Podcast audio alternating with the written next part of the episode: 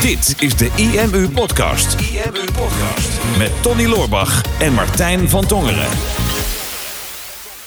Nou Martijn, Gaat hij toch zo beginnen? ja, van harte gefeliciteerd. Dankjewel. Want niet, niet nu, maar als deze podcast live gaat, dan eh, is het jouw verjaardag. Ja! Het wordt echt een groot feest eh, vandaag. Ja, Ja, dit keer dus niet, maar in, eh, in eh, stille eenzaamheid, ja, zonder mensen. Of met maximaal drie mensen mag je op bezoek krijgen. klopt.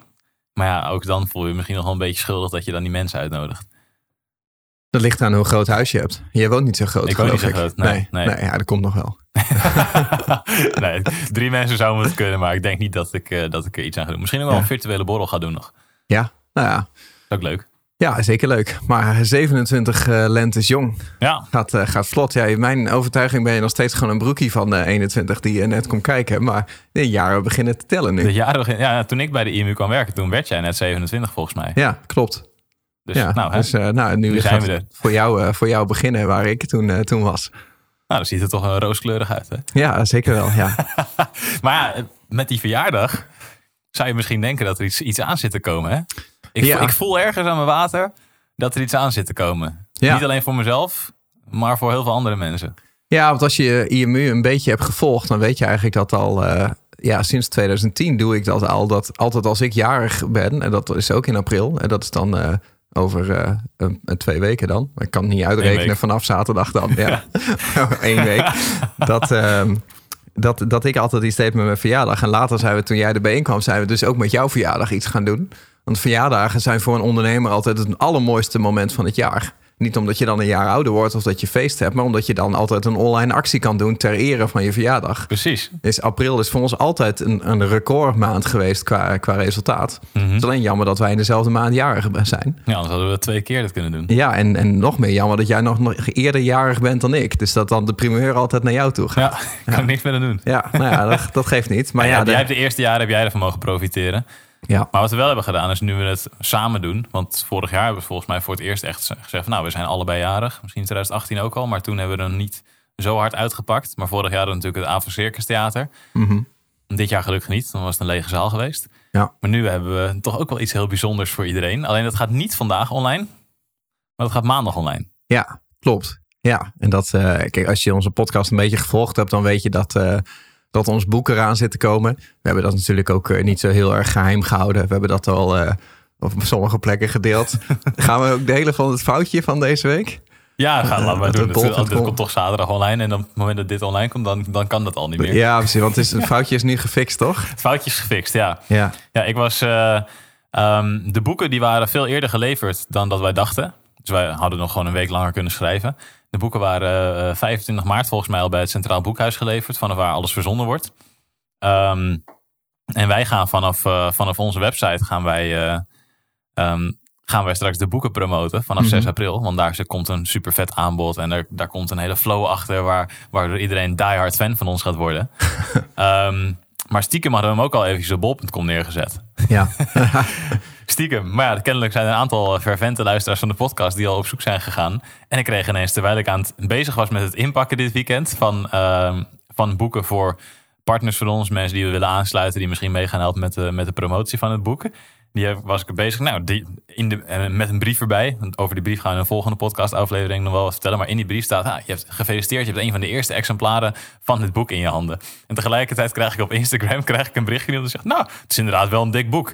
En ik kijk zo en ik denk, Ja. Hoe? hoe kom jij aan dit boek? Hoe kan je dit hebben? ik, Ja. denk, hè? ik denk, nee, hij is dat toch niet al helemaal gepubliceerd op Bol? Want dat moet niet, want we willen mensen voornamelijk... Dus ook als je dit luistert, gaan we niet naar Bol. Nee. je, wil hem, je wil hem maandag via onze website, garandeer ik je. Komt iets heel vets bij. Ehm, maar we willen mensen voornamelijk via onze flow. Dus ik denk, hoe komt iemand nou via Bol al aan dat boek? Stond hij al Ja. beschikbaar, bestelbaar? En kennelijk had het systeem van Centraal Boekhuis iets van... nou, we hebben de boeken in huis, dus dan kunnen we ze ook wel gaan verzenden. Maar ik had heel letterlijk neergezet, nee, pas na 6 april. Ja. Dit is wel een ideaal voorbeeld van denk niet aan een roze olifant. Oftewel van ga, ga niet naar bol.com. En dat jij dan tien keer achter elkaar zegt... ja, ons boek staat al op bol.com. Ja, Ja, en, eh, en eh, dat, willen wij, dat willen we eigenlijk niet. Maar Dus, sinds eh, vandaag is het hersteld. Dus hij is nu ook niet meer te bestellen op Bol. nee, klopt. Dus daar moet je niet naartoe gaan. maar goed, dat, eh dat tezijde. Maar eh, dat is wel leuk. Dat, dat, dat heeft best wel opgebouwd. Hè? Heel veel mensen zitten daarop te wachten. We gaan natuurlijk niet een hele podcast opnemen over het promoten van dat boek. Want dat, uh, dat boek verkoopt zichzelf. Hè? Dat mm hoeven, wij, uh, hoeven wij niet te doen. Dat wil je gewoon hebben. In principe denk ik dat je als ondernemer... dat je het niet kan permitteren om dat boek niet te hebben. Dat denk ik ook niet. Nee, ja, nee, dat dus... zal echt gewoon een dief van je eigen portemonnee zijn... als je dat boek niet, uh, niet even claimt maandag. Maar ja. goed, hè, als je onze podcast volgt... gaan we ervan uit dat je op onze mailinglijst staat... Zo niet, uh, zorg dan dat je imu.nl slash tornado uh, onder de vinger hebt zodra het maandag ja, is. Onder de vinger, ja. En uh, dan laten we er nog even een inhoudelijke podcast over maken. Want er was goed gereageerd op de laatste, laatste paar podcasts... waar we wat stukjes uit het boek deelden en het daar met z'n twee over hadden. Ja, dus ik zat al te denken misschien dat we ook voorleesmiddagen moeten gaan organiseren. Zeker ja. nu iedereen thuis zit en echt niet weet waar hij met zijn tijd naartoe moet. Dan uh, kunnen ze ook wel naar video's kijken waar het boek gewoon voorlezen. Nou, dat is best wel leuk. Of een, uh, of een podcast waar we dus een stukje delen. Kijk, vorige keer hadden we de drie V's van uh, aandacht. En als je dat niet hebt geluisterd, dan kan je dat zeker nog even terugluisteren. Van hoe het werkt als bezoekers op je website komen. Hè, dat je de aandacht weet, weet te verdienen. En dat je die aandacht vasthoudt en dat je die aandacht verzilvert. Mm -hmm. Er waren mooi drie V's. En zo hebben we nog drie V's in het boek. En dat zijn uh, de drie V's van verleiding. En afgezien van, uh, hè, vergeleken met aandacht, zit hier ook daadwerkelijk een V in. Hier zit er, ja, wel één, maar... maar één, dat is het niet. Maar de drie V's van verleiding. We gaan het hebben over uh, het vooruitzicht, de volgzaamheid en de verliesaversie. En um, dat zijn eigenlijk drie stappen die je kan doorlopen om op het moment dat iemand bijvoorbeeld op je website komt... Uh, om die bezoeker hè, of om die potentiële klant um, zo aan te spreken dat hij daadwerkelijk op je website blijft en geïnteresseerd is meteen al in je aanbod. Um, en vervolgens dus in die drie stappen iemand mee te nemen om ook daadwerkelijk dat product bij jou te kopen. Ja. En of dat nou in je webshop is of op een landingspagina of zelfs al in een e-mail. Hè? Want je kan ook natuurlijk in een, in een e-mail je product al verkopen.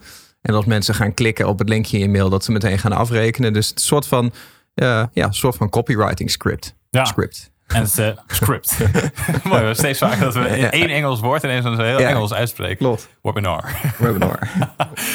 uh, met, met, die, uh, met die drie V's van verleiding, dat wat wel leuk is, is dat we dat gewoon even direct gaan toepassen. Want mensen die houden vaak van voorbeelden op het, op het boek. Ja.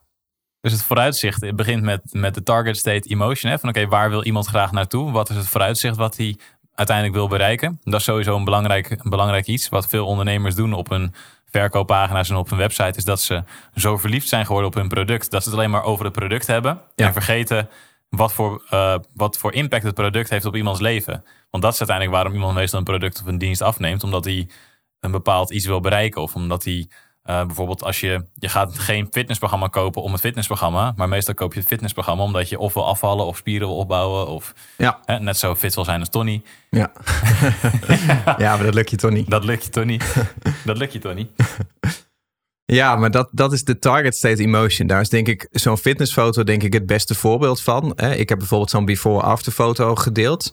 En dat kan je eigenlijk zien als een heel visueel voorbeeld van een steady state emotion en een target state emotion. En dat leggen we in ons boek ook uit. Hè? Dus de steady state emotion, dat is het gevoel wat jouw klant of toekomstige klant, jouw doelgroep op dit moment heeft. Dus mm -hmm. dat zou bij mij bijvoorbeeld de before foto zijn. Hè? Van nou, ik ben nu bijvoorbeeld niet fit of uh, ik heb een te hoog vetpercentage of ik zou meer spieren willen hebben of, of wat dan ook. En in het geval van ons boek is dat bijvoorbeeld een ondernemer die denkt van, um, nou, ik word bijvoorbeeld niet gevonden in Google. Dat is mijn mm -hmm. probleem, dat is mijn huidige situatie. Of uh, ik heb wel een website, maar die, die levert me geen bezoekers op. Of die levert me geen klanten op. Of ik verkoop een product online, maar mijn, mijn, mijn marge is niet hoog genoeg. Of mijn processen zijn niet geautomatiseerd. Alle mogelijke problemen die jouw doelgroep heeft. Dat is allemaal de steady state emotion van jouw doelgroep. En uh, de target state emotion, dat is zeg maar het gevoel wat ze willen hebben. Hè? Dus het eindresultaat. Dus in mijn geval is dat dan de afterfoto van hè, dus super gespierd zijn en er belachelijk goed uitzien. ik wou zeggen, maar die target state, die komt toch nog, of niet? Ja, ja, ja, ja die komt, die komt nog. 2029 ja. Ja, komt die. Maar um, en in het geval van die ondernemer is dat hè, de target state emotion van uh, ik score al wel goed in Google. Hè, of mijn business loopt, uh, loopt op rolletjes. En je kan het eigenlijk zien als hè, een begin en een eind. Mm -hmm. En jouw product is de brug tussen die twee. En ja. precies wat jij zegt. Uh, ondernemers maken heel vaak de fout om gewoon alleen maar hun product te verkopen en de technische specificaties daarvan. Terwijl in principe hoef je het eigenlijk helemaal niet over de inhoud van jouw product te hebben. Um, je hoeft er alleen voor te zorgen dat jouw bezoeker zich herkent in die twee emotionele toestanden. En uh, daarom we beginnen in dit geval, hè, de drie V's van verleiding, begint met het vooruitzicht. En dat is dus eigenlijk de belofte van het eindresultaat. Dus iemand komt bijvoorbeeld als jij in de fitness zit en je helpt mensen met een uh, metamorfose. Dan zou iemand op je website binnenkomen met een before-after foto. Je zegt van dit zijn de tien resultaten die ik uh, met mijn laatste tien klanten heb gehaald. En dan laat je dus meteen het vooruitzicht zien. Ja, en wil jij dat dus ook? Dus wat je niet, wat je niet wil doen, wat wij zouden doen met het boek bijvoorbeeld. Hè? Als wij de verkooppagina van het boek zouden maken. Nou, de, wil jij toegang tot een online marketingboek met 352 eh, pagina's? En uh, hoeveel hoofdstukken heeft hij ondertussen? In 30 volgens mij. Zoveel in de 30 uh, hoofdstukken. Mm -hmm. um, en in dit hoofdstuk dan vertellen we je over dit. En dan een, een saai technisch verhaal over wat je dan gaat leren. Ja. Denk, ja, dan denken mensen, oké, okay, dat is een soort van studieboek. Mm -hmm. Dat moet ik echt niet hebben. Terwijl ja, dat dat prikkelt niet echt. Misschien sommige mensen die diehard online marketing fans zijn wel. Hij is 352 pagina's dik, dames en heren. Maar, ik heb zin net te bedenken dat ik dat wel nu op de pagina heb gezet. Onze verkooppagina van het boek, de checkout, er staat een opzomming met 350 pagina's dik. 216 praktische voorbeelden. Dat zijn de afbeeldingen die erin zitten. En ik heb er ook bij gezet dat het een kilo weegt. Over technische specificaties van het product gesproken. Ja, een kilo weegt, die is wel mooi. Maar die andere twee, daar heeft, die, heeft een bezoeker natuurlijk eigenlijk helemaal niks aan. Nee, dat ligt een beetje aan de context. Maar daar heb je inderdaad niks aan. Het gaat erom wat als je het boek gelezen hebt en je zou het toepassen... hoe jouw business er dan uit gaat zien. Dat is het eindresultaat. Ja, dus heb jij nu een business die nog geen belachelijke omzetten draait... Um, en dat wil je wel heel graag, dan wil je het boek hebben. Dat is ja. eigenlijk wat die pagina moet vertellen. En dat doen we door dus verschillende steady, uh, steady states aan te spreken. Door inderdaad weinig bezoekers te hebben, weinig marge, geen effectieve funnel, nog geen digitale producten, nog geen online community. En daar wel naartoe willen groeien. En dan is het boek uiteindelijk een soort van het stappenplan om je naar dat eindpunt te brengen waar je wel een succesvolle online business hebt. Ja, klopt. En daar is het eigenlijk een zaak om het, om het zo sexy mogelijk te maken. Hè? Dus net wat ik nu bijvoorbeeld al zeg van als je het boek gelezen hebt en je zou het toepassen op je business, dan gaat je business er beter uitzien en dat is het eindresultaat. Maar op het moment dat wij dat zouden zeggen op onze website, van je moet het boek wel daadwerkelijk lezen en je moet het toepassen, anders heb je er niks aan. Ja, dat, dat, dat is logisch. Mm-hmm. Maar als je dat soort dingen erbij gaat zeggen, wordt het al minder sexy. En dat is, eigenlijk is dat heel raar. Um, je moet mensen niet verkopen wat ze nodig hebben, maar je moet ze verkopen wat ze willen. Ja. En dan vervolgens, als je ze dat verkocht hebt, moet je ze geven wat ze daadwerkelijk nodig hebben. Net zoals bij vrouwen eigenlijk. ja. Daar, weet, daar, weet, ik niks van. Oh. daar ben ik niet goed in. Ja, ik, ik, gebruik deze quote al vaak bij Michelle, okay. mijn vriendin.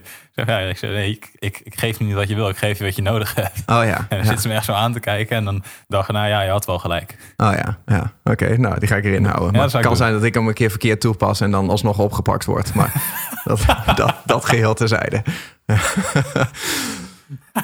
Goed, dus dat is, dat is het, het vooruitzicht. Hè? Dus dat is de eerste V. En zodra jij jouw uh, doelgroep hebt laten zien van uh, dit is het eindresultaat, dan komen we op de tweede V en dat is de volgzaamheid. En de volgzaamheid laat eigenlijk zien welke andere mensen heb jij al geholpen um, die daadwerkelijk succes hebben behaald met, jou, met jouw product. Hè? Dus het is eigenlijk social proof. Want op het moment dat jij zegt van nou, hè, ik heb een boek geschreven en ik ben er zelf erg enthousiast over en uh, mijn moeder trouwens ook. Ja, dat, dat is zeg maar subjectief. Ja. Uh, mensen geloven dat minder snel dan wanneer er uh, tien of twintig of honderd andere mensen zijn die zeggen: We hebben dat boek van Tony gelezen, of Tony en Martijn, sorry. Um, omdat ik in de ik-vorm zat. Um, en ik vind dat, en ik, en ik raad dat aan. Hè? Mm. Dus mhm. mensen geloven liever een ander dan dan, dan, de, dan de auteur of de producteigenaar. Dus als jij het over jezelf zegt, is het opscheppen. Als iemand anders het zegt, is het ineens bewijslast. Ja, maar dat zie je natuurlijk ook bij, bij gewoon überhaupt het online shopgedrag op webshops. Uh, of bij als je een, een, vakantie gaat boeken of zo. Is het eerste mm wat je doet, is je gaat kijken naar de reviews van andere mensen. Mm -hmm. Dus wat hebben andere mensen gezegd over dit product, over deze dienst? Um, is het allemaal wel zo mooi als dat het lijkt? Of, uh, of uh, is het allemaal een beetje, beetje bla bla? En dat mm -hmm. zie je mhm. natuurlijk ook bij... Um, maar bijvoorbeeld jouw, jouw boek Doelgerichte SEO. Um, ehm, staat op bol.com staat ook heel veel reviews. Heel veel vijf sterren reviews. Um, heel veel vier sterren reviews. Nou, ik heb dus een praktisch uh, stappenplan. Je leert dit, je leert dat, je leert zus, je leert zo. En denk, ik weet nu echt van A tot Z hoe ik met SEO aan de slag moet gaan. En ondertussen heb je doelgerichte SEO, heb jij een soort van geminimaliseerd nu in 40 pagina's, wat het begin is dan van, uh, ja, van dit boek. Klopt. Maar, ja. maar denk daardoor, als we alleen wij zouden zeggen: Dit is een heel goed boek, inderdaad. Ja, dat is, dat is niet, dan is het niet zo bijzonder. Maar nu zijn er iets van 150 andere mensen, ook ondernemers, die ook willen leren over SEO. Die zeggen: Ah, dit is ook heel erg goed. Ik vind uh, personal body plan vind ik een van de mooiste voorbeelden ook van dit principe. het is toch weer die fitnessmarkt, omdat die, dat zo lekker tastbaar is natuurlijk. Die werken ook met die before-after foto's. Maar Tom Barten, eigenaar van Person Body Plan, ja, dat hij alleen zou zeggen, nou, wil jij deze methode ook volgen? En dan kan dat. Ik denk, Mhm. ja, dat is op zich, als je net begint, kan het al genoeg zijn.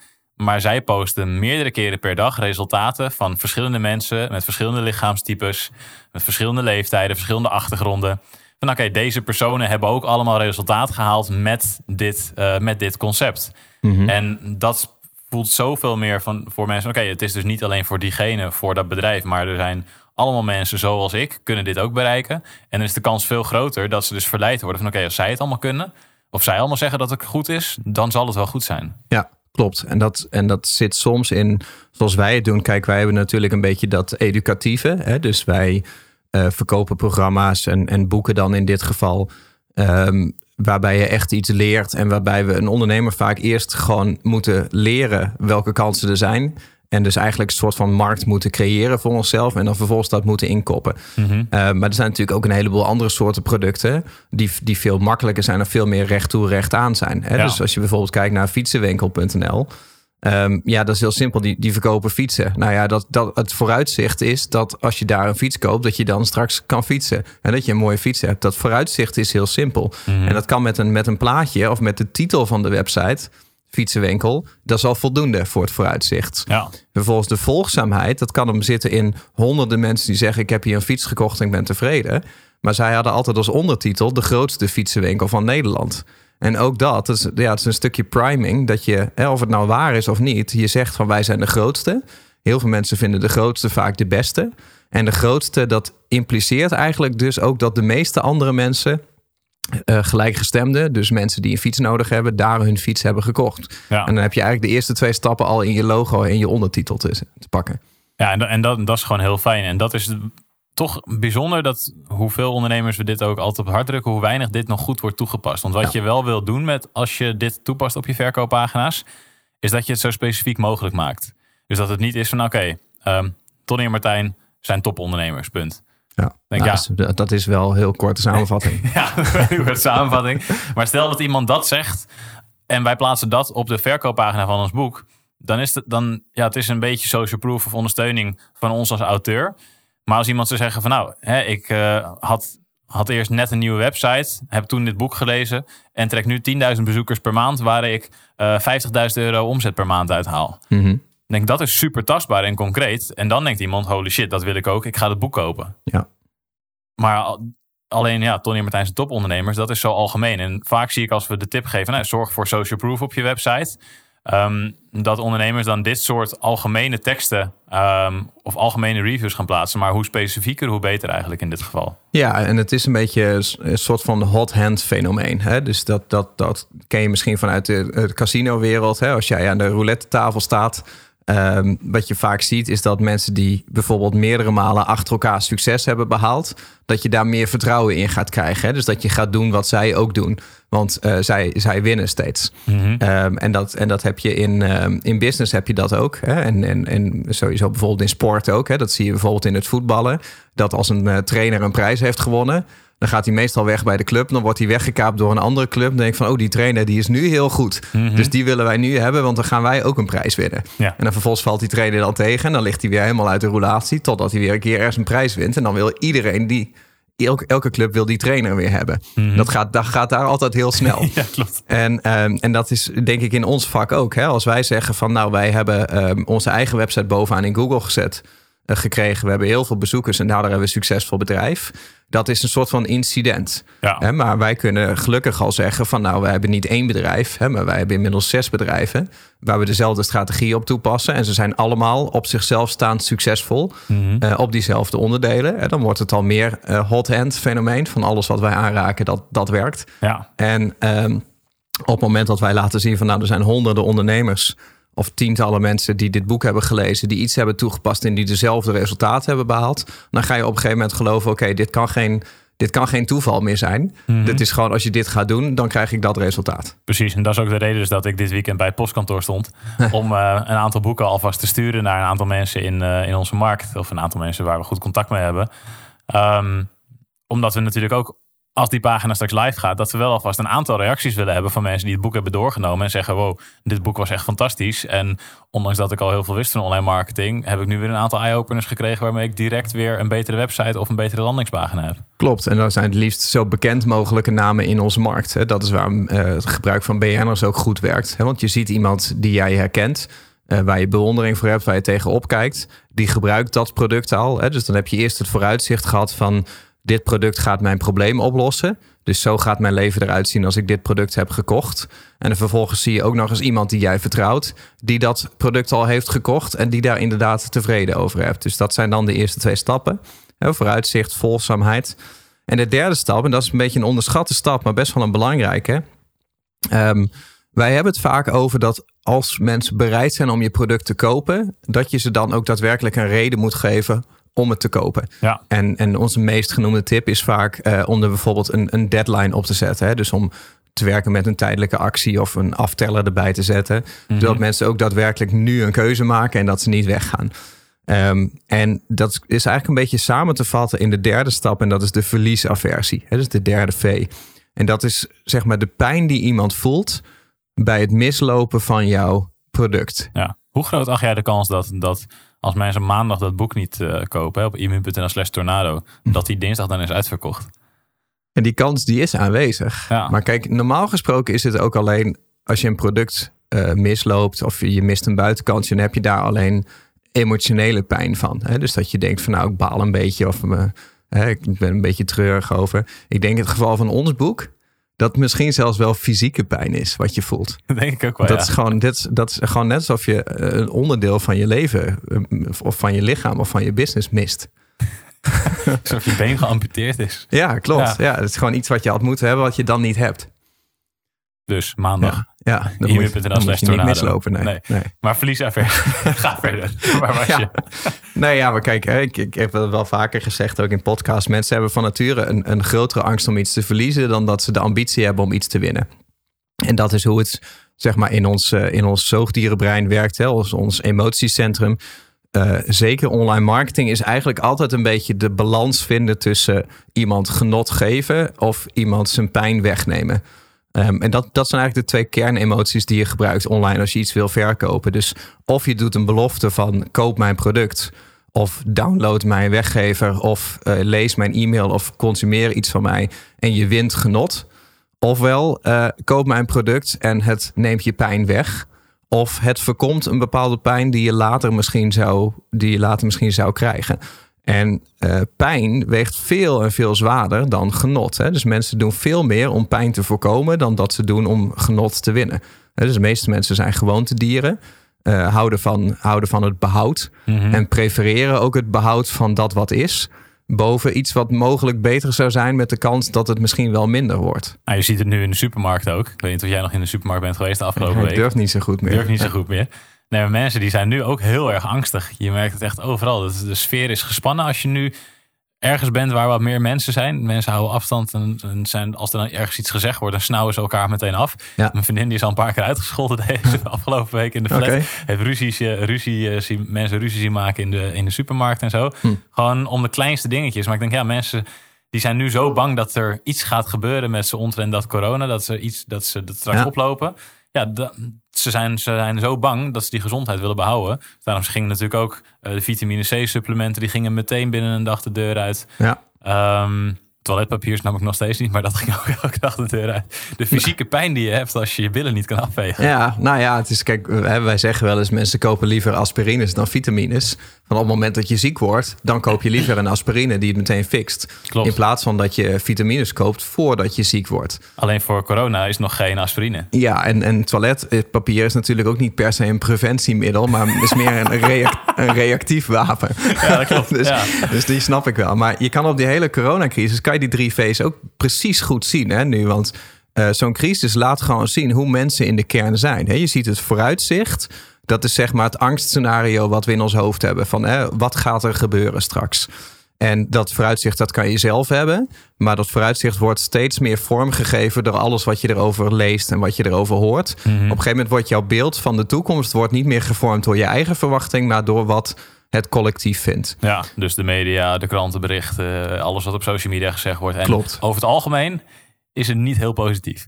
Nee, maar dat is dus je vooruitzicht. Dus, hè, dus, dus het is een fantasie die leeft in je hoofd. Hè, want niemand kan het zeggen. Dat is het vooruitzicht. En vervolgens zie je de volgzaamheid. Je ziet dan de social proof. Je ziet dan dat steeds meer mensen naar dat vooruitzicht gaan handelen. Hè, in het begin uh, waren er alleen de mensen die van nature al heel paniekerig waren aangelegd. Die waren aan het hamsteren, die waren voorzorgsmaatregelen aan het nemen. Een week later begon al iets grotere massa, die zich normaal gesproken niet zo heel snel van de wijs laat brengen. Die nu toch ook maar even wat voorzorgsmaatregelen ging nemen. En op een gegeven moment zie je dan de laatste massa die denkt van oké, iedereen is nu aan het hamsteren. Dus dan ga ik nu ook hamsteren. Ja. He, zie je op de, op de beurzen zie je dat ook. He. Bij de eerste paniek zijn de, de hobbybeleggers die dumpen meteen al hun aandelen. He, de gevorderde beleggers blijven mooi zitten. Een week later eh, zie je toch ook de gevorderde ondernemers gaan op een gegeven moment een beetje twijfelen. Gaan ook hun aandelen dumpen. En op een gegeven moment gaan de meest diehard beleggers gaan denken van... Uh, iedereen stapt uit. Misschien ga ik ook maar uitstappen. Ja. Dus, dus dat is die volgzaamheid. Hè? Van we gaan datgene doen wat anderen ook doen. En dan vervolgens de verliesaversie is degene die het bekrachtigt. Hè? We zien iedereen iets doen. Iedereen is aan het hamsteren. En dan maak je op een gegeven moment de afweging van... als ik nu niet ga hamsteren, dan ben ik straks de enige die niks te eten heeft. Ja. En dat is het verlies wat je dan voelt. En daar heb je een aversie tegen, dus dat wil je voorkomen. Dus ga jij ook maar je gedrag aanpassen op basis van wat de rest doet. Exacte mundo. Ja. Ja, en om, om je dat weer even terug te vertalen naar online marketing. Uh, wij hebben er wel eens een testje mee gedraaid, toch? Met zo'n pop-up op de website. Mm -hmm. um, exact dezelfde weggever. Mensen moesten naam en e-mailadres invullen. En bij de ene was het, uh, nou, download win in Google en uh, zorg, kom hoger in Google en krijg meer bezoekers. Um, de ander was, um, voorkom dat je niet gaat dalen in Google en maak niet dezelfde fout als 70% van de on andere ondernemers doen. Ja, voorkom dat je gaat dalen dan. Niet Ja. voorkom dat je niet gaat Ah dalen. ja, voorkom dat je gaat dat is dalen. een dubbele ontkenning. Dus dat betekent dan dat je... Nou, Je laat je gelijk. Je snapt hem. Ja, je hebt gelijk. Voorkom dat je gaat dalen, maak niet dezelfde fout als 70% van andere ondernemers. En die eh, met winstaal, dus nou, ik krijg meer bezoekers. Die had een conversiepercentage van 2,55% uit mijn hoofd. Mhm. En die andere zat volgens mij net boven de 8%. Ja, Dus het was exact, exact dezelfde belofte, of exact hetzelfde product. Andere belofte, winstaal, verliestaal. Maar meer dan drie keer zoveel conversie. ja, Met één zin. klopt. En dat is dus echt bizar. Ik, ik zeg wel vaker, de, de kracht van copywriting wordt enorm onderschat bij online marketing. Maar dit is één zinnetje, kan dus drie keer zoveel leads opleveren. Ja, Eén want, zin. ja, want daar zie je dus dat, dat mensen dus zo'n boekje misschien wel wilden hebben. Maar er was geen urgentie. Mhm. Het was gewoon voeg iets toe aan je leven met dit boekje. Eh, en dat werkt dus, dus drie keer zo slecht als wanneer je zegt van eh, de meeste mensen eh, doen dit. Hè? Dus daar zat die volgzaamheid in. En maak niet dezelfde fout als de meeste ondernemers. Mhm. Er zat een vooruitzicht in, ook in die zin. Van, hè, of in, dat, in die andere zin, hè, dat je gaat dalen in Google. Ja, En de Felisa-versie werd extreem benadrukt met het woordje voorkom. ja. En dat is gewoon een heel krachtig woord wat je online kan gebruiken. ja, fouten die wil je nou helemaal voorkomen. Ja, klopt. Dus, dus, dus dat is eh, een, een concreet voorbeeld daarvan. Dus ik wil, wat ik sowieso wil aanraden om te doen, is ga kijken eens naar je bestaande pagina's. Waar jouw belangrijkste conversieprocessen zitten. Mhm. En kijken of je daar iets van verliesaversie aan kan toevoegen. Daar wil ik ook weer een noot geven. Maak het niet extreem Amerikaans schreeuwachtig. Van nou, hè, als je dit niet doet, dan, eh, dan is de kans groot dat je straks je been kwijtraakt of zo. ik zie soms wel eens, dan, dan geven we die tip. En dan kom ik vervolgens op een salespage. En dan denk ik, dan wordt mij gevraagd om een review. En dan zeg ik, ah, ik zie dat je hier het concept van verliesaversie hebt willen toepassen. Maar ik raad je aan om het iets te nuanceren. Maar het is niet zo goed gelukt. Ja. Ja, iets te, iets te extreem. Dus dat, dat is natuurlijk wel iets wat je ermee wil nemen. Je wil die verliesaversie wil je wel prikkelen, maar het moet ook weer niet overdreven zijn. Dus mensen die moeten het zien en die moeten denken: oké, ik voel me aangesproken. Ik wil inderdaad niet dat mij dit gaat overkomen. Ehm, dus daardoor wil ik dit product gaan kopen. Dus wij gaan nog eventjes, denk ik, ook wel de salespage van het boek bekijken. Om te kijken of we daar één of twee prikkelende zinnetjes neer kunnen zetten. die de verliesaversie eh, ehm, ja, goed, goed pijnigen bij mensen. Ja. En misschien dat het wel jouw verliesaversie is, dat het dan het zinnetje van 352 pagina's misschien wel sneuvelt. Ja, klopt. En, eh, Maar dat ligt, dat ligt volledig aan de context. Hè. Kijk, wij vermarkten natuurlijk aan een doelgroep die eh, veel van ons kent. Mhm. Ehm, en wij willen met name benadrukken dat dit zeg maar niet een, een 13 in een dozijn boekje is. Dat dit anders is dan de e-books die we gratis weggeven. Dat het anders is dan de cursus die we geven. Dat wij willen nu met name benadrukken dat het heel diepgaand is. Ehm, en dat we niets hebben achtergehouden. En, en dat zie je dan terug bijvoorbeeld in de dikte van het boek. Ja. Dus dat geeft je het iets meer tastbaarheid. Of tenminste, dat is de reden dat ik het erbij heb gezet.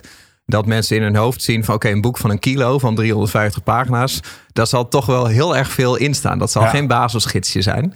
Ehm, en het staat natuurlijk ook in de zin waar we letterlijk zeggen van we wilden een basisgids schrijven, Mhm. maar het is nogal uit de hand gelopen en dit is het resultaat. Ja, dus nu is het ineens onderdeel van de copywriting. Dat het, is is, het het, is, onder- het, is, het is geen... En dat, dat is hoe je het vaak natuurlijk op, op andere, andere mensen in sales space ziet. Dat het echt wel een benefit is. Of het is een feature van het product. En je wil eigenlijk benefits neerzetten. En dit is een stukje in de copywriting. Maar dat is anders dan als je zegt van... Oké, koop dit boek, want 352 pagina's. Dat zou niet goed zijn. Ja, klopt. En het is, ehm, maar dat is, ook, dat is ook anders. Kijk, als je nou bijvoorbeeld een online programma verkoopt, dus een online cursus. Hè, we hadden bijvoorbeeld laatst een voorbeeld van gitaarlessen, waar dan op de salespage stond van het zijn eh, 83 video's en het is in totaal is het eh, 100 zoveel uur aan videomateriaal.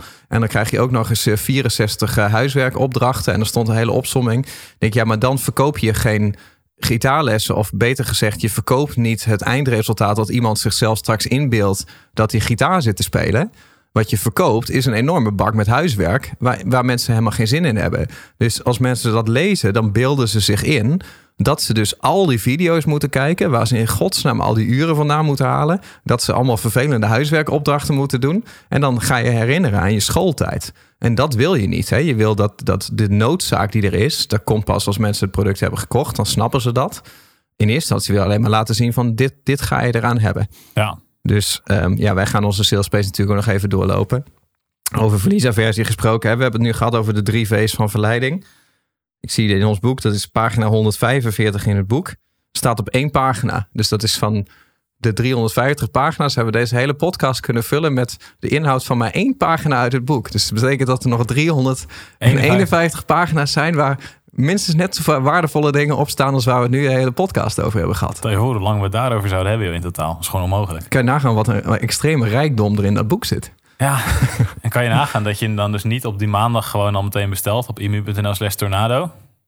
Waar Ja. trouwens echt een, een onverstaanbaar aan staat. Dat je dan te laat bent. Het lijkt mij geen leuk vooruitzicht dat straks zeg maar heel ondernemend Nederland, inclusief jouw eh, belangrijkste concurrenten, lekker eh, thuis alle tijd hebben nu om ons boek te lezen.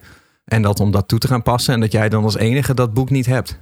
Heel raar. Dat is geen, dat is geen leuk Dat vooruitzicht. is absoluut geen leuk vooruitzicht. En, en Martin die heeft volgens mij in het voorwoord heeft hij gezet. Hè, zijn eerste zin is: dit is het boek waarvan je niet wil dat je concurrent het leest. Ja, Dus ja, dan kan jij er beter zorgen dat jij hem wel hebt en je concurrent niet.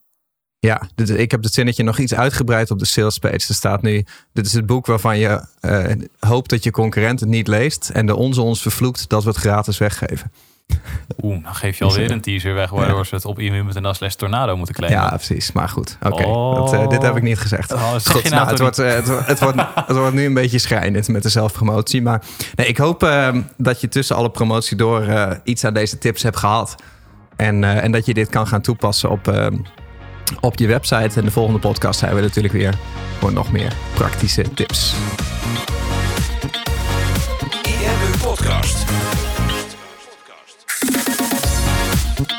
Super tof dat je hebt geluisterd naar de IMU podcast. Ik hoop dat je dit waardevol vond en dat je er inzichten uit hebt kunnen halen voor jezelf en voor je eigen business.